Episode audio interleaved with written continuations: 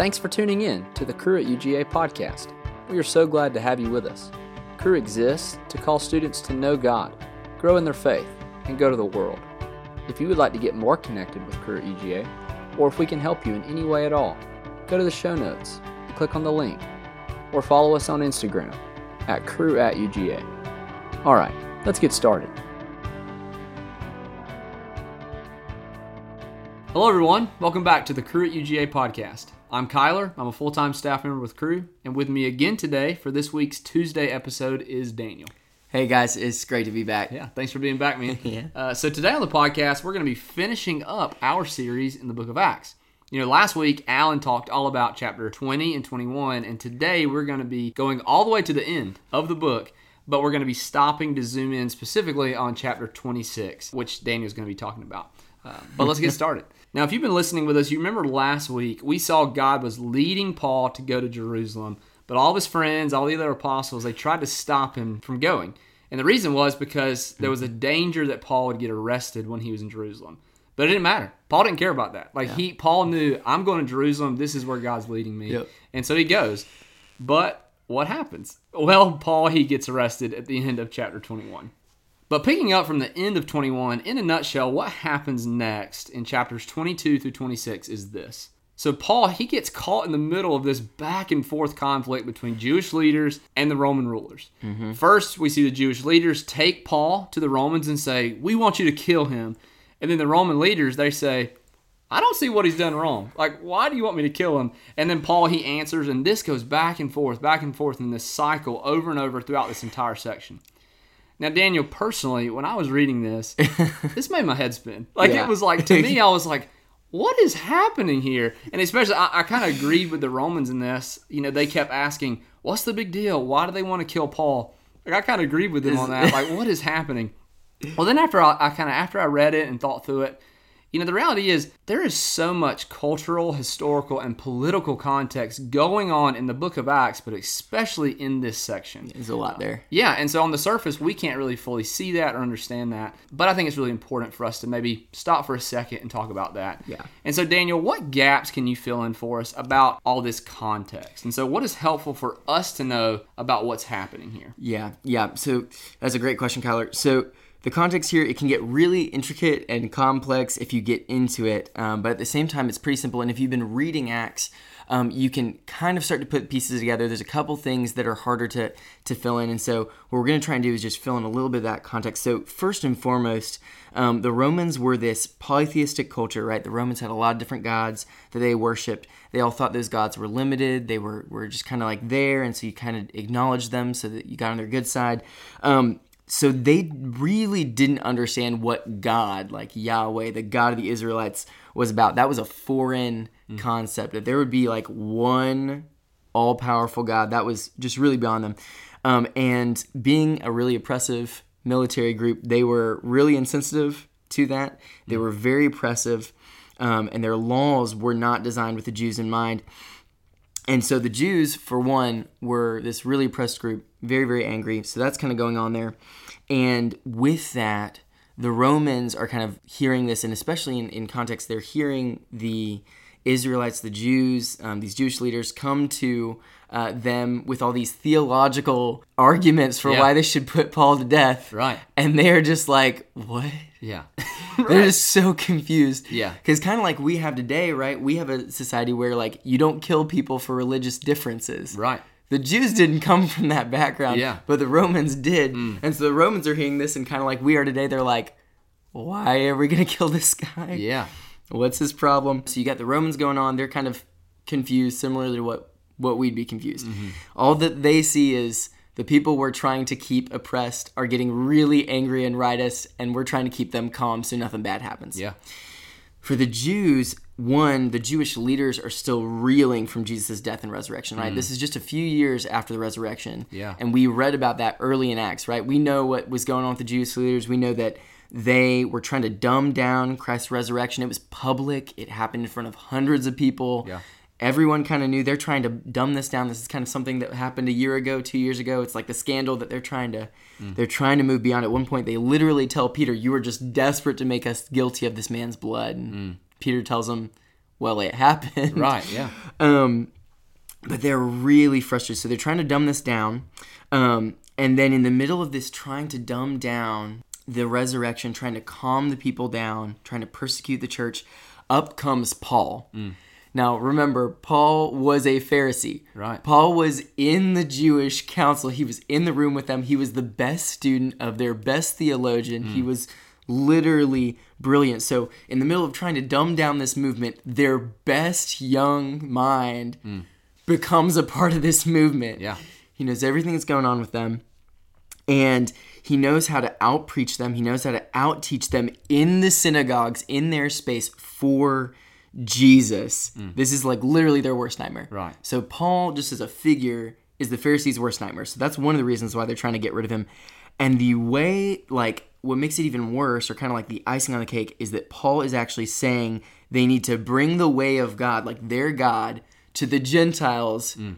Who are oppressing them. Right, Romans. It's yeah, and they are just furious about that. And this is what they kind of use as the fuel to get people to kill Paul, right? Paul is mm-hmm. their worst nightmare. They have nothing on him. They have nothing against him except and you see this in some of the sermons Paul gives in these passages. Yeah. He mentions, I'm going to the Gentiles. God's reaching out to the Gentiles. And so mm. he uses that hatred, or they use that hatred Yeah. to stir up these riots to get him killed so they can get rid of a guy who is a political and theological kind of threat to them. Mm. And then in the middle of this, um, so so even though Paul's not breaking laws, he's saying things that gets people stirred up to the point where they want to kill him. Mm.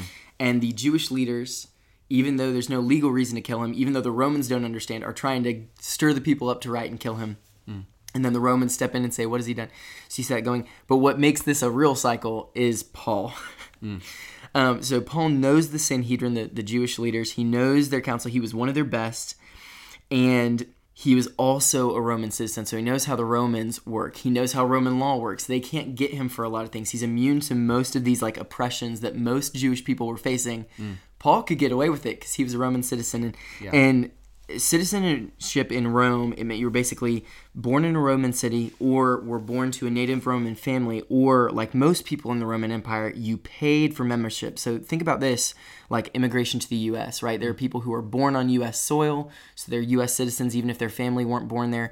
There hmm. are people whose families have always have been American for a very long time, and then there are people who buy their citizenship by getting green cards and going through the whole process, right?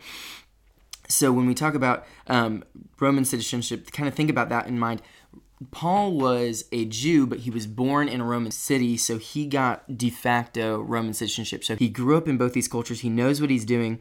So this is the weird thing about Paul. Instead of like getting off, Paul keeps instigating these situations or letting them happen because he knows if a riot happens, he has Roman citizenship. The Romans are going to come in and defend him, and then he's going to have an opportunity to share the gospel.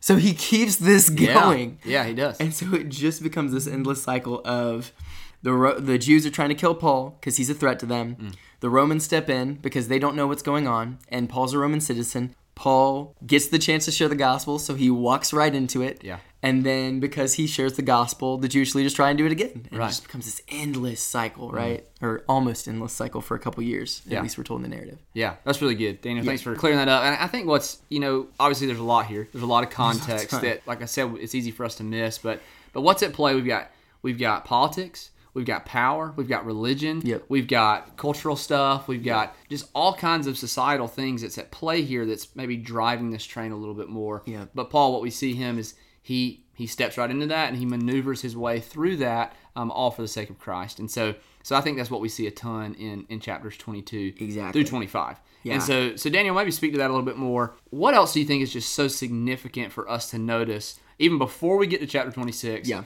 What's so significant for us to notice about what's been happening to Paul through these trials? Absolutely, Kyler. So, like, we kind of talked about this, right? So, Paul is walking this tightrope. He knows the Jews are out to kill him. He knows they don't have any legal reason. He knows he's a Roman citizen. He knows he also knows that he he knows that he knows Jewish politics and Jewish culture and Jewish religion, mm. right? So he knows all these things, and what so we see Paul do is literally manipulate the system so he can get as many chances to share the gospel mm. as possible. And and this is kind of an interesting thing when when we talk about people manipulating or politicking. There's normally like a really bad that leaves a bad taste in your mouth, right? Yeah. I'm being manipulative or or being sneaky. Right. But Paul's just following what Jesus said in Matthew 10 16. Jesus literally says, Be cunning as a serpent, innocent as a dove, but cunning as a serpent. Mm. And that word cunning and that reference serpent literally refers to like in the garden, the snake was the most cunning thing. It's talking about like basically being like sneaky, almost like Satan or almost like the snake, right? Yeah, it's yeah. a little intense, right? Right. And Jesus said, Be innocent as a dove, but be just as cunning. And so the comparison I always love to make when we watch like Pirates of the Caribbean, why did that movie get so many remakes? Was because man, Jack Sparrow was awesome. Yeah. he was cunning as heck. Right, he was. He was so sly and crafty, Yeah. and we love it. Yeah. and apparently God does too. Yeah. Yeah. he loves it. And so this is what God said. This is what Jesus tells us to do. He says, "Hey, like we need to be intentional. We need to be strategic. We need to be crafty even about the way that we share the gospel." So what does Paul put all this craftiness into? Getting as many chances to share Jesus hmm. with as many people as possible. And so we see him contextualizing the gospel for people.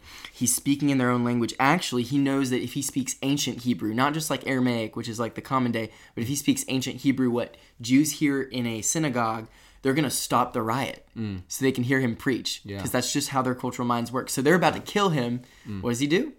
Speaks in Hebrew. Start speaking in Hebrew. And they all shut up and they all listen to his entire sermon. Right. Yeah. It's crazy. And then they want to kill him again because he starts the cycle up. And then the Romans come in and he's like, oh, perfect. Now I get a chance to preach to Caesar. Mm. And so now he's going to do that.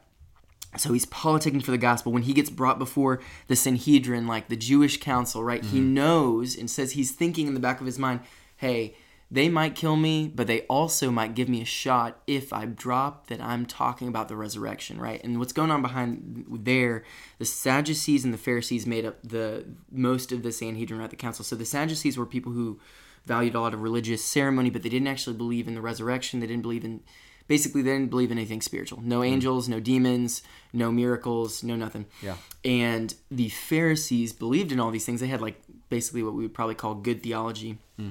But Paul knows that these two factions are like fi- like have like their own squabbles, even though they're making decisions as a whole. Yeah. And so in the middle of like his declaration, when people are starting to get riled up about what he says, he's like, "Well, I'm so sorry. I'm just I, I'm a Pharisee, and so I'm preaching on the resurrection, and I'm so sorry if that makes some of you angry."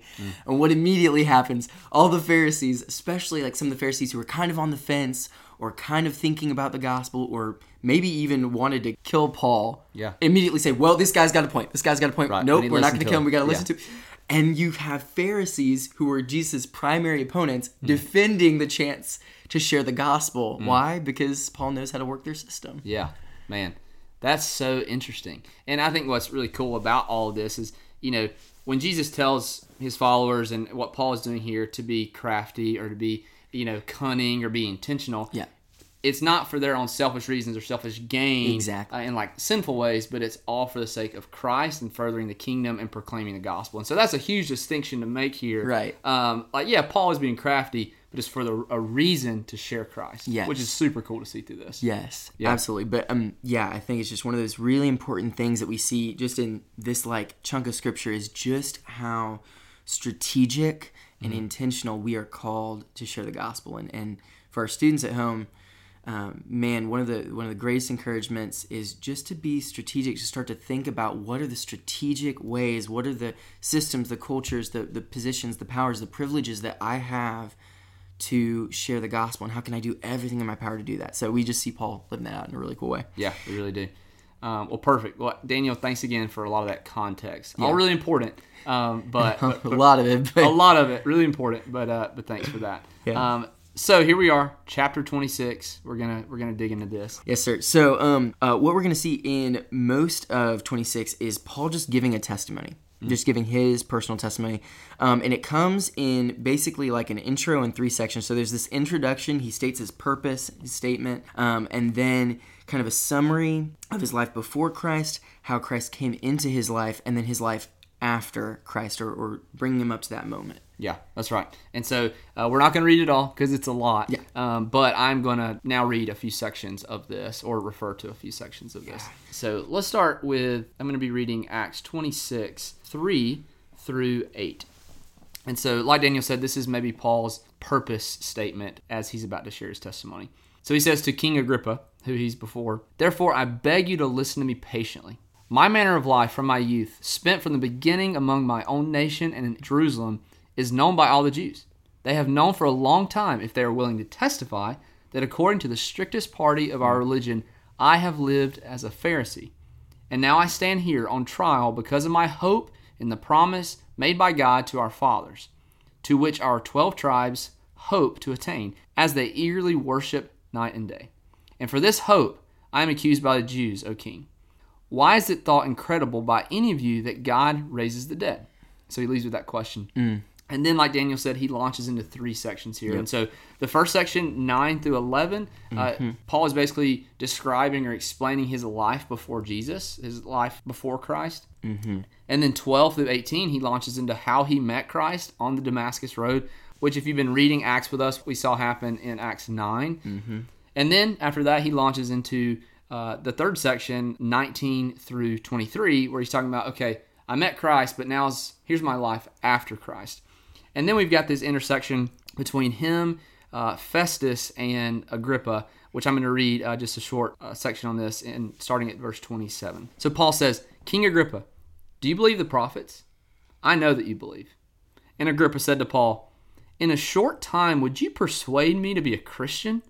And Paul said, Whether short or long, I would to God that not only you, but also all who hear me this day might become such as I am, except for these chains. Wow. Yeah, that's amazing. That's great. Yeah. So, so Daniel, what's going on here? Whew, yeah, Paul's giving his testimony, and I think just a couple little things. First, we talked about contextualizing the gospel a lot, right? Um, this is a very Greek way of speaking. So, like having this very organized, very like specific and introduction. That's a very, very Greek thing. The way he addresses. So, again, we're we're seeing him contextualize the gospel, and he begins with this super clear statement of the gospel. I think it's really, really important.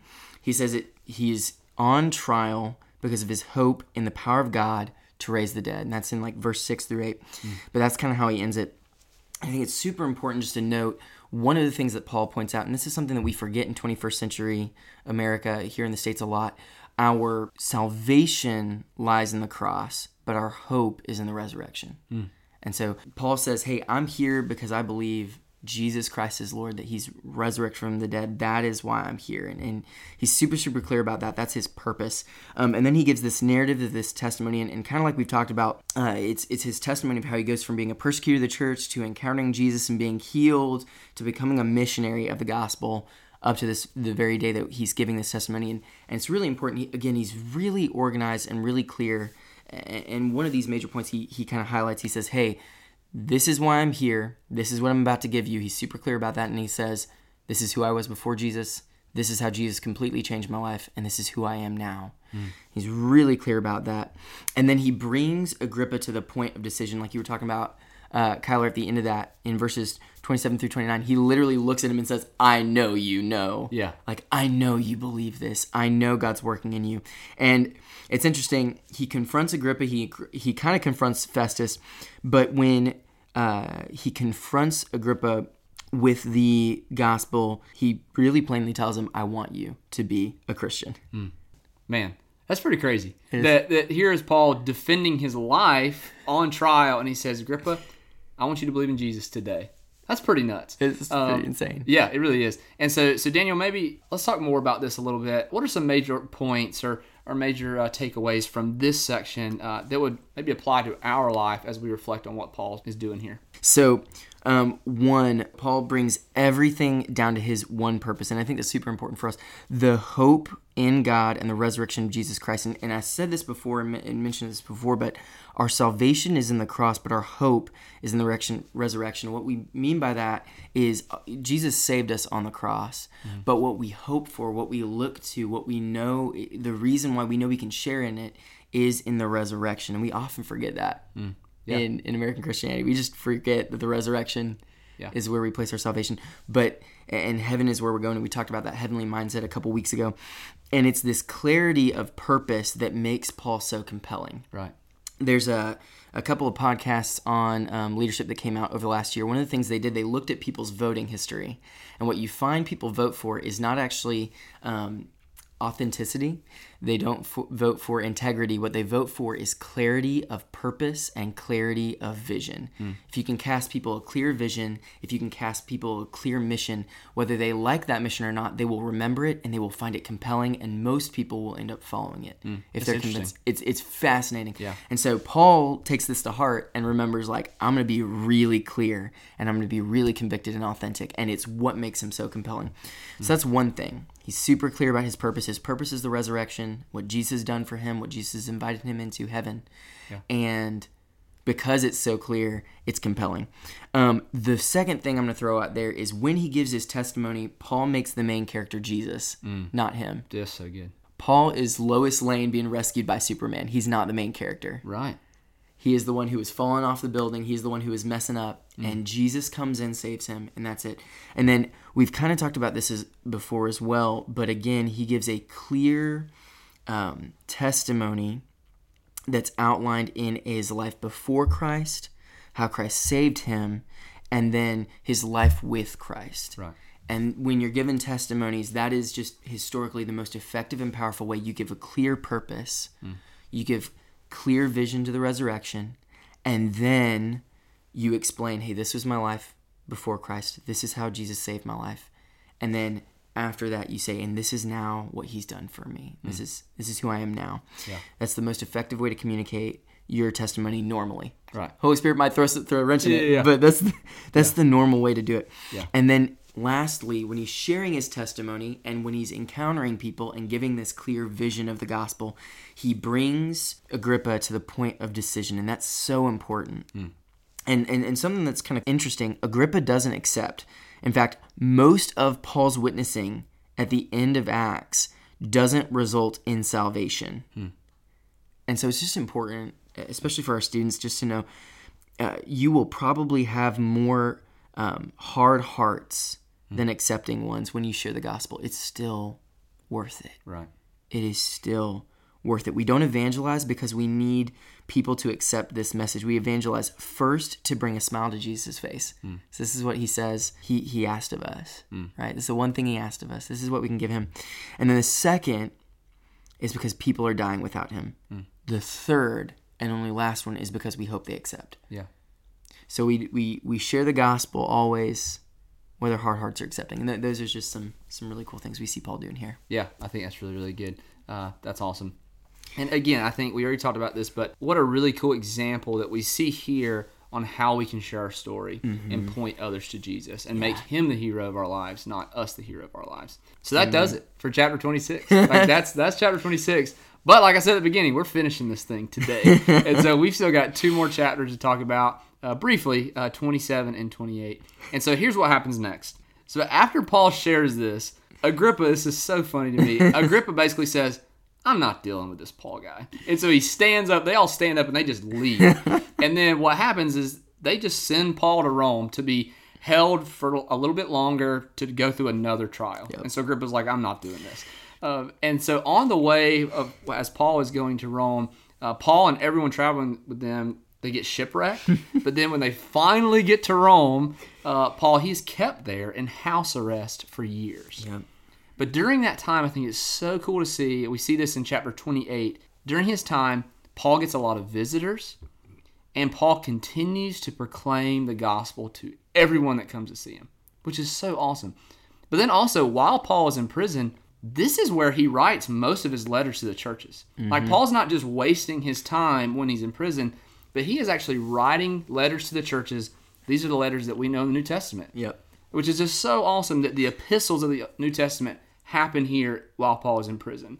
Um, and so, even this whole situation with the Jewish leaders versus the Roman Empire and how Paul has gotten mixed up in the middle of that, Paul keeps being a faithful minister of the gospel no matter what.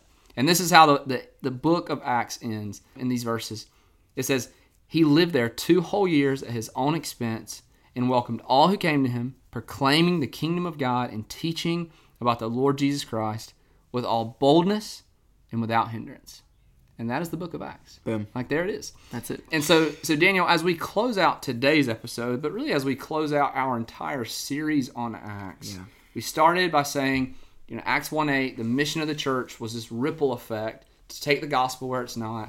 And then we see the very end, Paul is doing this, he's committed to this. Uh, and so as we close that out, let's maybe highlight some major takeaways that we've seen through this book. And so, though the book of Acts is so jam packed with so much to learn, Daniel, what would you say are some key takeaways for us and our listeners? Yeah, just a couple key ones, and obviously this is not an exhaustive list, Right. But some really big ones. First, um, we contextualize the message of the gospel. Uh, make sure we speak our audience's language. The gospel is transcendent. That's a really big, fancy theological term, which means it fills up and overflows out of any culture, out of any person. Um, and so, whoever you're speaking with, and wherever you're speaking, and, and whatever culture, whatever context you find yourself, the gospel can penetrate it. Hmm. It's a question of contextualizing it. Yeah. And so, making sure that we contextualize our message, we speak our audience's language, but speak the gospel. Yeah, absolutely. Because the gospel doesn't change, but maybe how we share it or the components it draws on for the individual or for the culture, like that, that Yep. does change, and that's really good. Absolutely. So that's awesome. Yeah. Um, secondly, the gospel must be proclaimed. Yeah. Just like you're saying, even if it costs you everything. And, and, and one of the things that I think it's really easy in our context is to forget that the persecuted church still exists today. And I think um, one of the things we, we often forget is that there is an explicit cost to sharing the gospel. Um, and we see it over and over again in Acts. But but if you pursue the Lord long enough, we've kind of talked about this. You'll experience resistance. You'll experience a cost, like Alan was talking about last week. You could even have to give your life for it. And, and there's just a reality of this cost um, for the gospel that, that exists. Yeah, absolutely. Yeah. But then lastly, I'd say my last point on that is Yeah. is that the gospel's still worth it. Um, it will cost you more than you could ever imagine, but it will always be worth it. One of the things I think about when, when, I, when I think about this um, and when I think about Acts, when I was on a summer project with Cru, I was in an area um, of the world where um, the gospel is minimized and persecuted. And um, I was ministering to these two um, students, we'll, we'll call their names uh, Lesser and Karen. Okay. Um, and uh, they were absolutely amazing. They were super hungry for more. They realized that they needed something more in their life. And we started to talk about Jesus. We started to talk about the gospel. And they were super hungry. And they had just the most powerful um, conversion I think I've ever seen in my entire life. They just instantly, there was this like supernatural moment where they understood the gospel as I was sharing it to them in broken versions of their language. Right. And, and they were trying to speak in broken English. And we were meeting each other halfway. And, and, but they got it. And I just felt and saw like the light go off. And they started to talk about Jesus and they received him into their heart.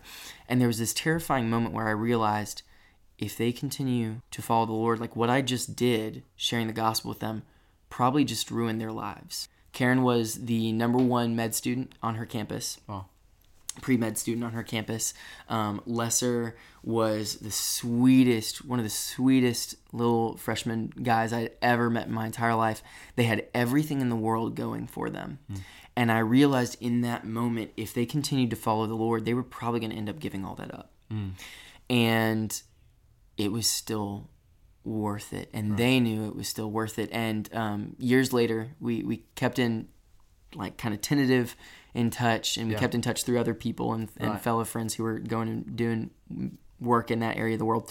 And um, I learned that one, uh, just like I'd feared, just like I'd been praying for them about, um, Karen had actually gone out and shared the gospel with everyone on her hall. oh my gosh. Um, Lesser had done the same. Yeah. And sure enough, they had been detained. Mm. Um, their scholarships and whatnot had been threatened for behavior. Um, they had not been arrested. They had not gotten in trouble yet. They'd not officially been caught sharing the gospel, but it was basically they were marked. And there was every likelihood that, that they were not going to be able to, to graduate. They ended up going into ministry, underground ministry, in a persecuted area where they could be arrested and, and lose everything instead of being incredible, incredibly wealthy, well off Right. um, people, and, and in a way, me sharing the gospel with them really did ruin their lives. But Jesus, Yeah. and um, in speaking with them and in um, communicating with them again through those other people, through those in betweens, um, one of the things that kept coming back to it was they just kept saying it's worth it. And I'll never forget what essentially what they communicated back to me was the same thing they communicated to me the day I shared with them the gospel. Um, Karen looked at me and she said, You know, we have a lot of gods in our country. They take and they take and they take and they take. Jesus just gives. Jesus just gives. And so, whether just like Paul, you encounter a lot of hard hearts, just like Agrippa, whether there's a lot of persecution, whether it costs you everything, Jesus is worth it. Hmm. And sharing his gospel is worth it. I think that's really what we see at the end of Acts.